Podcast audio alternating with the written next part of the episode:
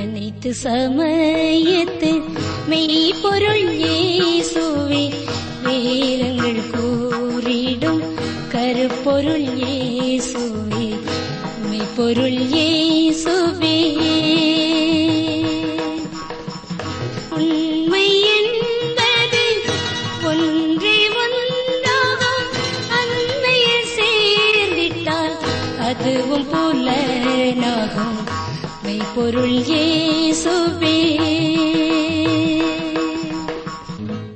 ஆராய்ச்சி நேயர்களை கிறிஸ்து இயேசுவின் நாமத்தில் வாழ்த்துகிறோம்.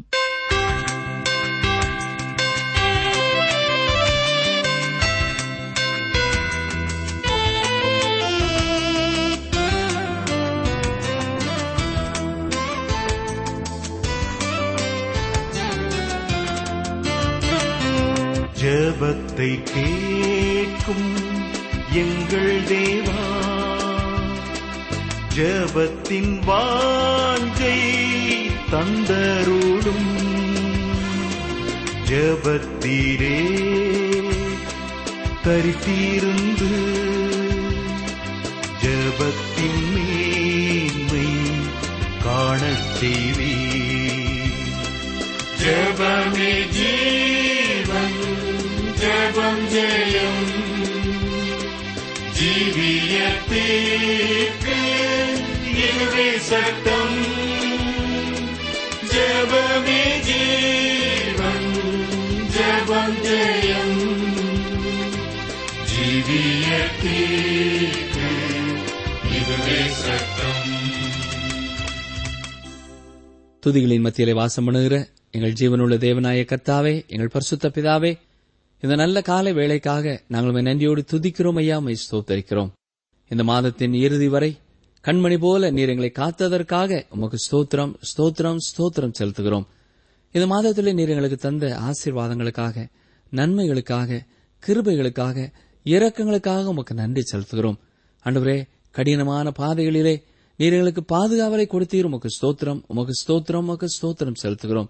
கல்லூரி தேர்வு எழுதிய நம்முடைய பிள்ளைகளுக்கு நீர் கொடுத்த ஞானத்திற்காக அறிவிற்காக விவேகத்திற்காக உமக்கு நன்றி செலுத்துகிறோமை. ஸ்தோத்திரிக்கிறோம். குடும்பங்களிலே குழந்தை செல்வங்களை கொடுத்து உடைய பிள்ளைகளை நீர் ஆசீர்வதித்தீர் ஐயா உடைய பிள்ளைகளோடு பேர்கால நேரத்திலே தங்கியிருந்து அவர்களை பலப்படுத்தினீர். உமக்கு நன்றி செலுத்துகிறோமை துதிக்கிறோம். அன்றுவரே புதிதாய் குடும்ப வாழ்க்கையில பிரவேசிக்க செய்திருக்கிற குடும்பங்களுக்காகவும் உமக்கு நன்றி செலுத்துகிறோமை துதிக்கிறோமை ஸ்தோத்திருக்கிறோம். புதிய வியாபாரத்தை ஆரம்பிப்பதற்கு நீர் உதவி செய்தீர். உமக்கு ஸ்தோத்திரம் ஸ்தோத்திரம் ஸ்தோத்திரம் ஐயா. புதிதாக வேலை வாய்ப்புகளை பெற்றுக்கொள்ள நீர் உடைய பிள்ளைகளுக்கு உதவி செய்தீர். உமக்கு நன்றி செலுத்துகிறோம். அன்றுவரே பிள்ளைகளை குறித்த பேர பிள்ளைகளை குறித்த பாரத்தோடு மனக்கவலையோடு இருப்பவர்களுக்காக இந்த நேரத்திலே நாங்களும் உம்முடைய சமூகத்திலே வந்து நிற்கிறோம்.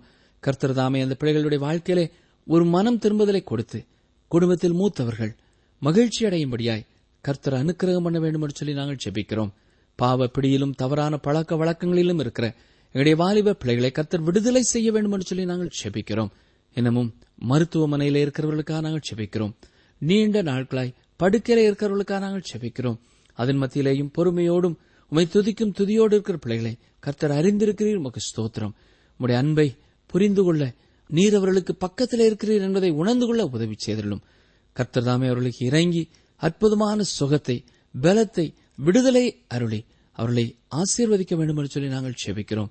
இன்னமும் தண்ணீர் கஷ்டங்கள் மாறுவதற்காக நம்முடைய சமூகத்தில் நாங்கள் செபிக்கிறோம். தமிழகத்தின் பல பகுதிகளிலே நல்ல மழை பெய்தாலும் மழை பெய்யாத இடங்கள் உண்டு ராஜா. அந்த இடங்களிலேயும் கர்த்தர் இறங்கி உடைய மழையை தர வேண்டும் என்று சொல்லி நாங்கள் செபிக்கிறோம். குடி தண்ணீருக்கு கஷ்டப்படுகிறவர்கள் உண்டு. கர்த்தர் தாமே இறங்கி அந்த பகுதிகளை ஆசீர்வதிக்க வேண்டும் என்று சொல்லி நாங்கள் செபிக்கிறோம் ஐயா. இன்னமும் தங்கள் குடும்பத்திலே ரட்சிப்பின் அனுபவத்துக்குள்ளே வராதவர்களை குறித்த பாரத்தோடு இருக்கிற நேயர்கள் ஒவ்வொருவரோடும் இணைந்து நாங்கள் செபிக்கிறோம். குடும்பத்தில் உள்ள பெரியவர்கள் வாலிபர்கள் சிறுவர்கள் உண்மை அறிந்து கொள்ள வேண்டியபடி அறிந்து கொள்ள கர்த்தர் உதவி செய்யும். ஒவ்வொரு நாளும் இந்த வார்த்தைகளை கேட்கிற கவனத்தோடு கவனிக்கிற கீழ்ப்படுகிற உடைப்பிள்ளைகள் ஒவ்வொருவரையும் பேர் பேராய் ஆசீர்வதிக்க வேண்டும் என்று சொல்லி நாங்கள் செபிக்கிறோம். எனவும் திருச்சபைகளிலே சாட்சி குறைவான காரியங்கள் காணப்படும் என்றால் அப்படிப்பட்ட காரியங்களை மாற்றி கர்த்தர்தாமே உம்முடைய திருச்சபைகள் சாட்சி நிறைந்த சபைகளாய் மாற உதவி செய்ய வேண்டும் என்று சொல்லி நாங்கள் செபிக்கிறோம். இந்த நாளிலேயும் இந்த வாரத்திலேயும் தங்கள் பிறந்த நாளையும் தங்கள் திருமண நாளையும் நினைவு கூறுகிற ஒவ்வொருவரோடும் இணைந்து நாங்கள் உமக்கு நன்றி செலுத்துகிறோமே ஸ்தோத்தரிக்கிறோம். என்றென்றும் நன்றி உள்ளவர்களாய் வாழவும். இந்த புதிய ஆண்டிலே உம்முடைய சித்தத்தை பூரணமாய் நிறைவேற்றுகிறவர்களாய் வாழும் கர்த்தர் அனுக்கிரகம் பண்ண வேண்டும் என்று கேட்கிறோம். எனக்காக ஜெபிக்கவில்லையே என்ற பாரத்தோடு யாராவது உம்மை நோக்கி பார்த்துக் கொண்டிருப்பார்கள் என்றால் அவர்கள் இருதயத்தின் நல்ல விருப்பத்தை கர்த்தர் அறிந்திருக்கிறேன் நீர் இறங்கி அவர்களுக்கு உதவி செய்தரலும் இந்த வாரத்திலே பிரயாணப்படுகிற எல்லாருக்கும் பிரயாண கருவிகளை தாரும். எந்தெந்த தீர்மானங்களை எடுக்க உம்முடைய பாதத்திலே காத்திருக்கிறார்களோ சரியான தீர்மானங்களை எடுக்க ஆவியானவரே நீர் அவர்களுக்கு துணை செய்ய வேண்டும் என்று கேட்கிறோம். எங்கள் ஜெபத்தை கேட்டதற்காக ஸ்தோத்திரம். என்னோடு இணைந்து ஜெபித்த ஒவ்வொருவருக்காமக்கு ஸ்தோத்திரம். நீர் எப்பொழுதும் எங்களுக்கு போதுமானவராய் இருப்பதற்காக எங்கள் வாழ்க்கையிலே உண்மை உள்ளவராய் இருப்பதற்காக உமக்கு நன்றி செலுத்துகிறோம். இந்த வாரம் முழுவதும் நாங்கள் கற்றுக்கொள்ளப் போகிற உம்முடைய வார்த்தைகள் எங்களுக்கு பயனுள்ளதா இருக்கட்டும். தொடர்ந்து எங்களோடு பேசும். ஏசு ரட்சகரின் வல்லமுள்ள நாமத்தினாலே தாழ்மையோடு கேட்கிறோம் பிதாவே. ஆமேன்.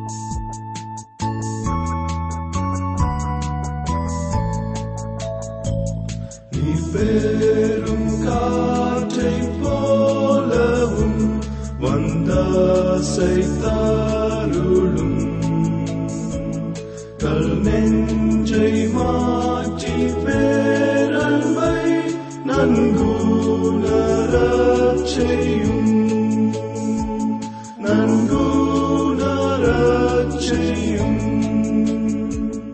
நாள் தவறாமல் டிடபிள்யூஆர் வானொலி நிகழ்ச்சிகளை கேட்கும் அன்பு நேயர்களே கர்த்தருடைய கிருவை உங்களோடும் உங்கள் குடும்பத்தோடும் தங்கியிருப்பதாக. இன்று நாம் ஓசியா தீர்க்கதரிசியின் புத்தகம் ஆறாம் அதிகாரத்தை சிந்திக்கப் போகிறோம். கடைசி நாட்களிலே எப்படி இஸ்ரவியலானது கர்த்தரிடமாய் திரும்பும் என்பதை குறித்து இந்த அதிகாரம் நமக்கு கற்றுக் கொடுக்கிறது.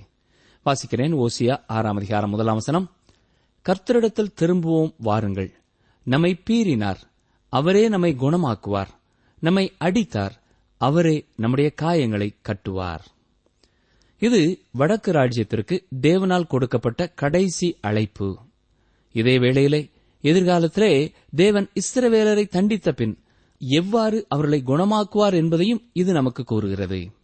அவரே அவர்களுடைய காயங்களை கட்டுவார். இந்த வசனம் நமக்கு சொல்லும் சத்தியம் என்ன? அது எந்த தேசமாயிருந்தாலும் தேவன் பாவத்திற்காக தேசத்தை தண்டிப்பார் என்பதையும் ஒரு தேசம் கிறிஸ்துவை அறிந்த தேசம் என்று கூறினாலும் பாவத்திற்கான தண்டனை உண்டு என்பதையும் நமக்கு காட்டுகிறது. கர்த்தரை அறிந்த ஜனக்கூட்டம் என்று கூறினாலும் கர்த்தருடைய வசனத்திற்கு முக்கியத்துவம் கொடுக்காமல் செல்லும் பொழுது அந்த ஜனக்கூட்டத்திற்கும் தண்டனை வரும். ஓசியா ஆறாம் அதிகாரம் இரண்டாம் வசனம். இரண்டு நாளுக்கு பின்பு அவர் நம்மை உயிர்ப்பிப்பார். மூன்றாம் நாளில் நம்மை எழுப்புவார். அப்பொழுது நாம் அவருடைய சமூகத்தில் பிழைத்திருப்போம். மூன்றாம் நாளில் நம்மை எழுப்புவார் என்ற வாக்கியம் ஆர்வம் தரக்கூடிய ஒன்றாயிருக்கிறது. ஏனென்றால் ஆண்டவராய் இயேசு கிறிஸ்து மூன்றாவது நாள் உயிரோடு எழுந்தார். யூதர்களும் யூதர் அல்லாதவர்களும் நீதிமான்களாக்கப்படும்படியாக அவர் உயிரோடு எழுந்தார். இது எதிர்காலத்திலே இஸ்ரவேலரை மீண்டும் அவருடைய தேசத்திற்குள்ளே கொண்டு வந்து தன்னோடு அவர் சேர்த்துக் கொள்ளப் போகிறார் என்பதற்கு பொருத்தமான ஒரு வாக்கியமாய் இருக்கிறது. இசைக்கில் தீர்க்கதரிசியின் புத்தகம் முப்பத்தி ஏழாம் அதிகாரத்திலும் அந்த நாளை குறித்து உயிர்த்தெழுதல் என்றுதான் குறிப்பிடப்பட்டிருக்கிறது. அந்த உயிர்த்தெழுதலும் மூன்றாம் நாள் உயிரோடு எழுந்தவரின் அடிப்படையிலே இருக்கும். கிறிஸ்துவின் உயிர்த்தெழுதல் மனுக்குலத்திற்கு கொடுக்கும் நன்மை என்ன? யார் யார்? இயேசு எனது பாவத்திற்காகவும் தண்டனையை ஏற்றுக்கொண்டு மறித்து உயிரோடு எழுந்தார் என்று விசுவாசிக்கிறார்களோ? அவர்கள் மீட்படைகிறார்கள் நீதிமான்களாக்கப்படுகிறார்கள். சர்வ வல்லமையுள்ள தேவனோடு கூட சரியான உறவிற்குள்ளே கடந்து வருகிறார்கள். ரோமர் பதினோராம் அதிகாரத்திலே அப்போஸ் நாய பவுல் யூதர்களின் எதிர்காலத்தை குறித்து தெளிவாய் எழுதியிருக்கிறார். நாம் வாழும் இந்த நாட்களிலே தேவனுடைய நோக்கமெல்லாம் திருச்சபையை கட்டுவதாகும். யூதர்களானாலும் யூதர்கள் அல்லாதவர்களானாலும் எந்த மொழி பேசுகிறவர்களாக இருந்தாலும் எந்த தேசத்திலே வாழுகிறவர்களாக இருந்தாலும் அவர் தன்னிடமாய் சேர்த்துக் கொள்வார் நாம் அனைவரும் இணைந்து அவரை தொழுது கொள்வோம். திருச்சபை குறித்த தேவனுடைய திட்டத்தை இந்த உலகத்திலே அவர் நிறைவேற்றி முடிக்கும் பொழுது இந்த உலகத்தை விட்டு திருச்சபையை எடுத்துக் கொள்வார். பின்னர் இஸ்ரேல் தேசத்திற்கு நேராக திரும்பி அவர்களை உயிரோடு எழுப்புவார். கர்த்தருடைய தீர்க்கதரிசிகள் ஒவ்வொருவரும் இஸ்ரவேல் தேசத்தை குறித்து தேவன் எதிர்காலத்தில் வைத்திருக்கும் திட்டத்தை அறிவித்திருக்கிறார்கள். இஸ்ரவேல் ஜனங்கள் எகிப்திலிருந்து வந்து வாக்குத்தத்த பூமிக்குள்ளே பிரவேசிக்கும் முன்னதாக கூட மோசே வரும் காலங்களை குறித்து மூன்றாவது முறை எப்படி தேவன் தன் ஜனங்களை மீட்டெடுத்து அந்த பூமிக்குள்ளே கொண்டு வருவார் என்பதை குறித்து கூறியிருக்கிறார். ஓசியாவிலே நாம் வாசிக்கும் பொழுது மூன்றாம் நாள் நம்மை எழுப்புவார் என்று பார்த்தோம். மூன்றாவது முறையாக அவர்கள் மீட்கப்படுவது நிரந்தரமாக அவர்கள் மீட்கப்படுவதை கூறுகிறது.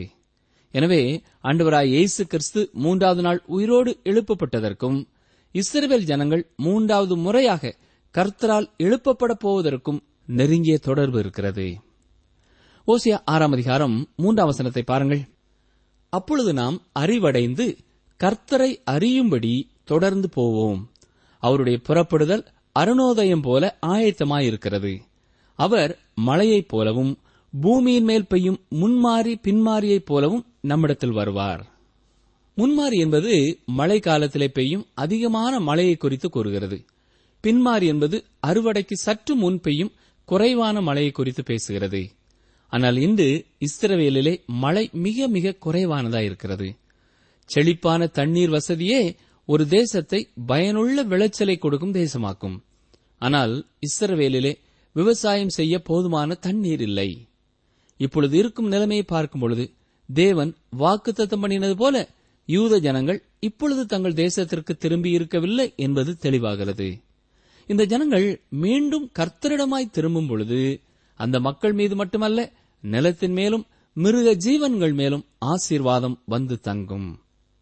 மூன்றாவது வசனத்தின் ஆரம்பத்திலே அப்பொழுது நாம் அறிவடைந்து என்று வாசிக்கிறோம். இதுதான் எல்லாருடைய வாழ்க்கை பிரச்சனைகளுக்கான தீர்வாகும். கர்த்தரை அறிவது. வாழ்க்கையின் இறுதிக்கே வந்துவிட்ட அப்போஸ் நாய் பவுலுடைய வாழ்க்கையிலேயும் உள்ள வாஞ்சை இதுதான். கவனியங்கள் பெலிபியர் மூன்றாம் அதிகாரம் பத்தாம் வசனம். இப்படி நான் அவரையும் அவருடைய உயிர்த்தெழுதலின் வல்லமையையும் அவருடைய பாடுகளின் ஐக்கியத்தையும் அறிகிறதற்கும் அவருடைய மரணத்திற்கொப்பான மரணத்திற்குள்ளாகி எப்படியாயினும் நான் மரித்தோரிலிருந்து உயிரோடு எழுந்திருப்பதற்கு தகுதியாகும் படிக்கும் பிரிமானவர்களே இந்த நமது வாழ்க்கையிலே எந்த பகுதியிலே நாம் முன்னேற்றம் அடைய வேண்டும் என்றாலும் முதலாவது கர்த்தரை அறியும் அறிவிலே வளர வேண்டும். கர்த்தருடைய வசனம் இதை குறித்து மிக உறுதியாக நமக்கு கூறுகிறது. பிரிமானுள்ளே கர்த்தரை மேலும் மேலும் அறிந்து கொள்ள வேண்டும் என்ற வாஞ்சை இன்று நமக்கு இருக்கிறதா? கர்த்தர் என் பாவத்தை மன்னித்து விட்டார் அவர் என் வியாதியை குணமாக்கிவிட்டார். என் வாழ்க்கையிலே அற்புதம் செய்து விட்டார் என்ற அறிவு மட்டும் நமக்கு போதாது. நம்மை குறித்து ஒவ்வொரு நாளும் அவருடைய உள்ளம் என்ன விரும்புகிறது என்பதை உணர்ந்து கொள்ளும் அளவு மிக நெருக்கமாக தொடர்ச்சியாக அவரை அறிந்து வாழ வேண்டும். ஓசியா ஆறாம் அதிகாரம் நான்காம் வசனம். எப்ராயிமே உனக்கு என்ன செய்வேன்? யூதாவே உனக்கு என்ன செய்வேன்? உங்கள் பக்தி காலையில் காணும் மேகத்தைப் போலவும் விடியற்காலையில் தோன்றும் பனியைப் போலவும் ஒளிந்து போகிறது. கர்த்தர் மிகவும் சோர்ந்து போய் பேசுவது போல இங்கே நமக்கு தெரிகிறது. உங்களை இனி நான் என்ன செய்ய முடியும்? உங்களை நேசித்தேன். என்றாலும் நீங்கள் தொடர்ந்து பாவத்திலே வாழ்ந்தீர்கள். எனவே இப்பொழுது நான் உங்களை நியாயம் தீர்க்கப் போகிறேன். கர்த்தருடைய நியாய தீர்ப்பு என்பது தேவனுடைய ஒரு வினோதமான செயல்தான். ஏனென்றால் அவர் ரட்சிக்க விரும்புகிறார். நியாயம் தீர்க்க விரும்பவில்லை. ஆனால் ஜனங்கள் தொடர்ந்து அவருக்கு முதுகு காட்டி அவரை விட்டு தூரம் சென்று கொண்டே இருப்பார்கள் என்றால் அவர்கள் நியாயம் தீர்க்கப்பட வேண்டியவர்களாய் இருக்கிறார்கள். இஸ்ரேல் ஜனங்கள் பக்தி உள்ளவர்களாக இருந்தார்கள். ஆனால் தேவனை குறித்து சரியான அறிவற்றவர்களாய் இருந்தார்கள். தேவனை விட்டு தூரமானவர்களாய் இருந்தார்கள். ஒருமுறை செய்தித்தாள் ஒன்றிலே ஒரு மனிதன் உலகத்திலே காணப்படுகின்ற சமயங்களை குறிப்பிட்டு எழுதி சமயங்கள் மனிதனை தெளிவற்றவனாக்குகிறது மனக்கண்களை குருடாக்குகிறது. எனவே சமயங்களை அகற்ற வேண்டும் என்று எழுதியிருந்தான். அதற்கு பதில் சொல்லும்படியாக மறுநாள் செய்தித்தாளிலே மற்றும் ஒருவர் இவ்வாறு எழுதியிருந்தார். சமயங்களின் விளைவுகளை குறித்து கடந்த நாளிலே வெளியிடப்பட்ட செய்தியை நான் ஒத்துக்கொள்கிறேன். சமயம் என்பது மனிதன் தேவனை சென்றடைய மனிதன் எடுத்துக்கொள்ளும் சுய முயற்சிகளாகும். நான் சமயப்பற்றுள்ள மனிதனாக இருந்ததில்லை. ஆனால் நான்கு ஆண்டுகளுக்கு முன்னர் என்னுடைய வாழ்க்கையில் நடந்த சம்பவம் என்னுடைய வாழ்க்கையையே முற்றிலும் மாற்றிவிட்டது. இயேசு கிறிஸ்து என்னுடைய வாழ்க்கையை பொறுப்பெடுத்துக் கொள்ளும்படியாக நான் அழைத்தேன். எனது சொந்த முயற்சியில் கடவுளை அடைய முடியாது என்பதை ஒத்துக்கொண்டு அவருடைய குமாரனாய் இயேசு கிறிஸ்து என் பாவத்திற்காக மறித்து உயிர்த்தெழுந்ததினால் எனக்கும் தேவனுக்கும் இடையிலே ஏற்படுத்தப்பட்டிருக்கிற புதிய உறவை நான் ஏற்றுக்கொண்டேன். அவ்வாறு நான் என்னை தேவனுக்கு ஒப்புக் கொடுத்த பின்னர் சமுதாயத்தில் பொறுப்புள்ள மனிதனாக வாழ்ந்து வருகிறேன். என்னையே நேசிக்கவும் என்னையே ஏற்றுக்கொள்ளவும் வளர்ச்சி பெற்றவனாயிருக்கிறேன். எந்த நிறமுடைய எந்த நம்பிக்கையுடைய எந்த வயதையும் உடைய மனிதர்களை நேசிக்கவும் ஏற்றுக்கொள்ளவும் வளர்ச்சி பெற்றவனாய் மாறியிருக்கிறேன் என்று எழுதினார். இன்று பலர் எந்த சமயமும் எனக்கு தேவையில்லை என்று சொல்கிறார்கள். அப்படி கூறுகிறவர்கள் உலகின் ஒளியாகிய இயேசு கிறிஸ்துவை தங்கள் வாழ்க்கையிலையும் அழைத்து ஒளி நிறைந்த வாழ்க்கையை பெற்றுக்கொள்ள வேண்டும். இஸ்ரேல் மக்கள் சமய பக்தி உள்ளவர்களாய் இருந்தார்கள். ஆனால் அவருடைய சமய பக்தியோ காலையில் காணும் மேகத்தைப் போலவும் விடியற்காலையில் தோன்றுகிற பனியைப் போலவும் ஒளிந்து போகிறதாய் இருந்தது. அவை வெறும் சடங்காச்சாரங்களாய் இருந்தன. அவர்களது சமய பழக்க வழக்கங்களினாலே அவர்களது தனிப்பட்ட வாழ்க்கைக்கு எந்த பயனும் இல்லை சிலருடைய வாழ்க்கையிலே சமயம் என்பது அவ்வப்பொழுது மாட்டி கலற்றி போடும் உடையைப் போல இருக்கிறது. தேவன் இஸ்ரவேல் ஜனங்களை கடிந்து கொள்வதற்கு காரணம் அவர்கள் சமய பக்தி உள்ளவர்களாய் இருந்தார்கள். ஆனால் உண்மையாய் அவரை அறியாதவர்களாய் இருந்தார்கள். அவர்களுடைய வாழ்க்கையிலே எந்த விதமான மாற்றமும் இல்லை. அவரோடு கூட எந்த தொடர்பும் எந்த உறவும் எந்த அனுபவம் அற்றவர்களாய் இருந்தார்கள். ஓசியா ஆறாம் அதிகாரம் ஐந்தாம் வசனத்தை பாருங்கள். ஆகையால் தீர்க்கதரிசிகளைக் கொண்டு அவர்களை வெட்டினேன். என் வாய் மொழிகளைக் கொண்டு அவர்களை அதம் பண்ணினேன். உன்மேல் வரும் தண்டனைகள் வெளிச்சத்தைப் போல் வெளிப்படும். வேறு வார்த்தைகளிலே சொல்ல வேண்டுமென்றால் தீர்க்கதரிசிகளைக் கொண்டு அவர்கள் உயிரோடு இருக்கும் பொழுதே அவர்கள் தோலை அகற்றுவேன் என்கிறார். அந்த தீர்க்கதரிசிகள் தங்களுக்கு கொடுத்த பணியிலே உண்மையும் உத்தமமாய் செயல்பட்டு வந்தார்கள். ஆனால் இஸ்ரவேல் ஜனங்களோ தீர்க்கதரிசிகளின் சத்தத்திற்கு செவி கொடுக்கவில்லை. இந்நாட்களிலே கர்த்தருடைய வேதத்தை படிப்பதற்கு அநேகர் மிகுந்த ஆவல் உள்ளவர்களாய் இருக்கிறார்கள். ஆனால் அவ்வாறு கற்றுக் கொடுக்கப்படும் வசனங்களிலே எத்தனை பேருடைய வாழ்க்கையும் இருதயமும் மாற்றம் பெறுகிறது என்பது மிக முக்கியமானது. என் வாய் மொழிகளைக் கொண்டு அவர்களை அதம் பண்ணினேன் என்று கூறுகிறார். உன்மேல் வரும் தண்டனைகள் வெளிச்சத்தைப் போல் வெளிப்படும். அதன் பொருள் என்ன? அவர்கள் அறியாமையினாலே பாவம் செய்கிறவர்களாக இல்லை. கர்த்தரை குறித்தும் அவருடைய எதிர்பார்ப்புகளை குறித்தும் தீர்க்கதரிசிகள் கூறிக்கொண்டேதான் இருந்தார்கள். என்றாலும் அவர்கள் கர்த்தரை விட்டும் கர்த்தருடைய வார்த்தையை விட்டும் தங்கள் முகங்களை திருப்பிக் கொண்டார்கள். ஓசியா ஆறாம் அதிகாரம் ஆறாம் வசனம். பலியை அல்ல இரக்கத்தையும் தகன பலிகளை பார்க்கிலும் தேவனை அறிகிற அறிவையும் விரும்புகிறேன். ஜனங்கள் தேவாலயத்திற்கு வந்தார்கள். பலி செலுத்தினார்கள். மற்ற சடங்காச்சாரங்களை கைக்கொண்டார்கள் ஆனால் வாழ்க்கையில் தேவனை விட்டு தூரமாயிருந்தார்கள். நிகழ்ச்சி கேட்டுக்கொண்டிருக்கிற எனக்கு அருமையான சகோதரனை சகோதரியே நீங்கள் ஞாயிறு தோறும் ஆலயத்திற்கு செல்லலாம்.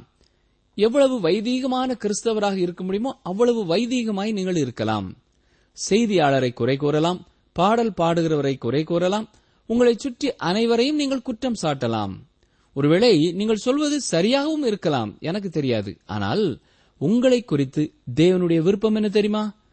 அவருடைய வார்த்தையை உங்கள் வாழ்க்கையிலே நீங்கள் செயல்படுத்துகிறவர்களாய் இருக்க வேண்டும். உங்கள் வாழ்க்கையின் ஒவ்வொரு பகுதியிலேயும் கர்த்தருடைய வார்த்தை செயல்பட்டு உங்கள் வாழ்க்கையின் எல்லா பகுதியிலேயும் கர்த்தருடைய சித்தத்தை நீங்கள் நிறைவேற்றுகிறவர்களாய் வாழ வேண்டும். உங்கள் வாழ்க்கையிலே உங்கள் இருதயத்திலே இரக்கம் இருக்கிறது என்பது வெளிப்பட வேண்டும்.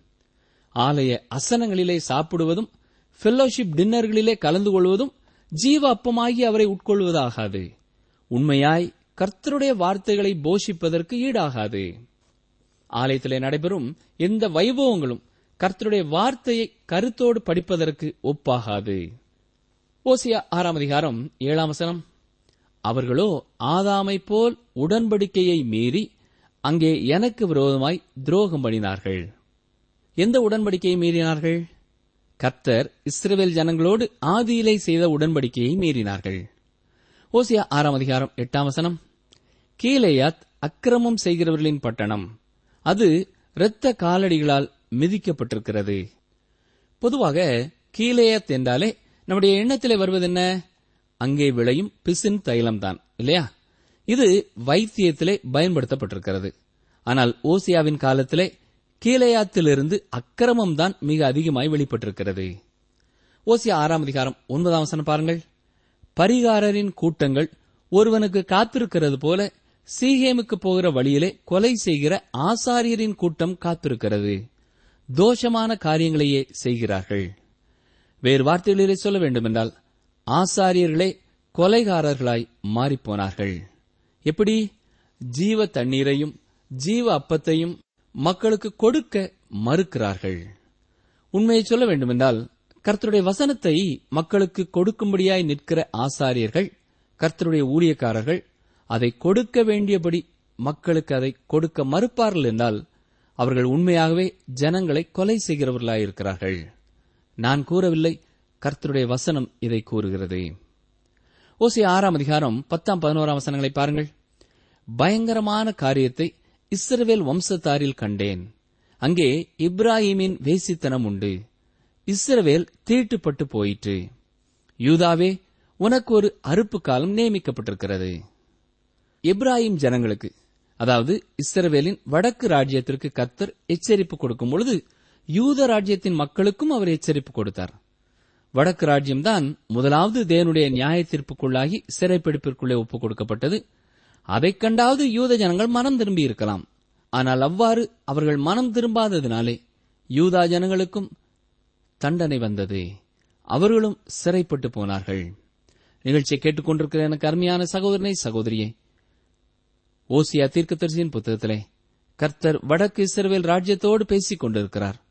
ஜனங்கள் கர்த்தரை விட்டுவிட்டு தங்களை சுற்றியுள்ள மக்கள் தெய்வம் என்று எண்ணின விக்கிரகங்களுக்கு தங்களை ஒப்பு கொடுத்து விட்டார்கள்.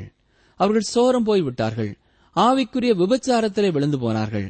எனவே அவர்களுக்கு வரப்போகிற தண்டனை குறித்து கர்த்தர் எச்சரிப்பு கொடுத்தார். இன்று நம்முடைய வாழ்க்கையிலே நாம் எந்த பகுதியிலே ஆண்டவரை விட்டு தூரமாய் சென்றிருக்கிறோம்? எந்தெந்த காரியங்களிலே நாம் அவருக்கு விரோதமாக செயல்பட்டு அவரை துக்கப்படுத்துகிறோம் என்பதை அவர் நமக்கு உணர்த்துவார் என்றால் உண்மையான துக்கத்தோடு மனவேதனையோடு அவரண்டை மனம் திரும்ப வேண்டும். மனம் திரும்பாத பட்சத்தில் நம்முடைய வாழ்க்கையிலேயும் அவர் தண்டனையை அனுப்புவார். நம்மையும் நியாயம் தீர்ப்பார் என்பதை மறந்து போக வேண்டாம். என்றாலும் அவரிடத்தில் இரக்கம் உண்டு கிருபை உண்டு. உண்மையாய் தம்மை நோக்கி கூப்பிடுகிற யாவருக்கும் கத்தர் சமீபமாயிருக்கிறார். அவரை அறிய வேண்டியபடி அறிந்து கொள்ளும் பொழுது அவரை அண்டிக் கொள்ளும் பொழுது அவரை தேடும் பொழுது அவர் கைவிடாத நேசராயிருக்கிறார். ஜெபிப்போமா? எங்களை நேசிக்கிறீங்கள் அன்பின் ஆண்டவரே. வடக்கு இஸ்ரேல் மக்களுக்கு நீர் கொடுத்த எச்சரிப்பின் சத்தங்களை கவனியாமல் போனபடியினாலே அவர்கள் தண்டிக்கப்பட்டது போல இந்த நிகழ்ச்சியை கேட்டுக்கொண்டிருக்கும் பொழுது யார் யாருடைய வாழ்க்கையிலே எந்தெந்த காரியங்களை குறித்து நீர் உணர்த்துகிறீரோ அதை விட்டு அவர்கள் மனம் திரும்ப உதவி செய்யும். உண்மையாய் உமை தேடுகிற ஒவ்வொருவருக்கும் உமை வெளிப்படுத்தும். உமை அறிந்து கொள்ள வாஞ்சிக்கிறவர்களுக்கு உம்முடைய முகத்தை மறைக்காமல் அவர்கள் அறிந்து கொள்ள வேண்டியபடி புரிந்து கொள்ள வேண்டியபடி உம்மை அறிந்து கொள்ளவும் புரிந்து கொள்ளவும் உம்மை ஏற்றுக்கொள்ளவும் நீரே கிருவை செய்யும். இந்த நிகழ்ச்சியை கேட்டுக்கொண்டிருக்கிற ஒவ்வொரு சகோதரனையும் ஒவ்வொரு சகோதரியையும் அருமையான ஐயாவையும் அம்மாவையும் குடும்பத்தையும் சந்ததி சந்ததியாக உம்முடைய ராஜ்யத்தின் பிள்ளைகளாய் காத்துக்கொள்ள ஒப்புக் கொடுக்கிறோம். ஏசு கிறிஸ்துவின் நாமத்தினாலே மனத்தாழ்மையோடு ஜெபிக்கிறோம் பிதாவே. ஆமேன்.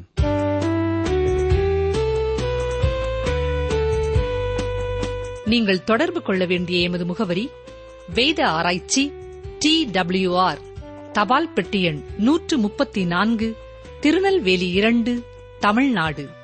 எங்கள் தொலைபேசி எண் தொன்னூற்று நான்கு நாற்பத்தி இரண்டு இருபத்தி ஐந்து இருபத்தி ஆறு இருபத்தி ஏழு மற்றும் ஒரு தொலைபேசி எண் ஒன்பது ஐந்து எட்டு ஐந்து நான்கு ஆறு பூஜ்ஜியம் நான்கு ஆறு பூஜ்ஜியம். எங்கள் இமெயில் முகவரி Tamil DTP at radio eight eight two dot com.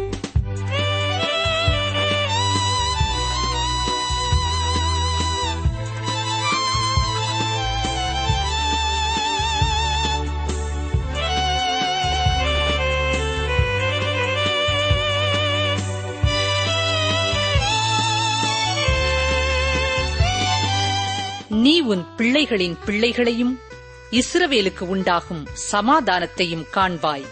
சங்கீதம் நூற்று இருபத்தி எட்டு ஐந்து. நீ உன் பிள்ளைகளின் பிள்ளைகளையும் இஸ்ரவேலுக்கு உண்டாகும் சமாதானத்தையும் காண்பாய். சங்கீதம் நூற்று இருபத்தி எட்டு ஐந்து.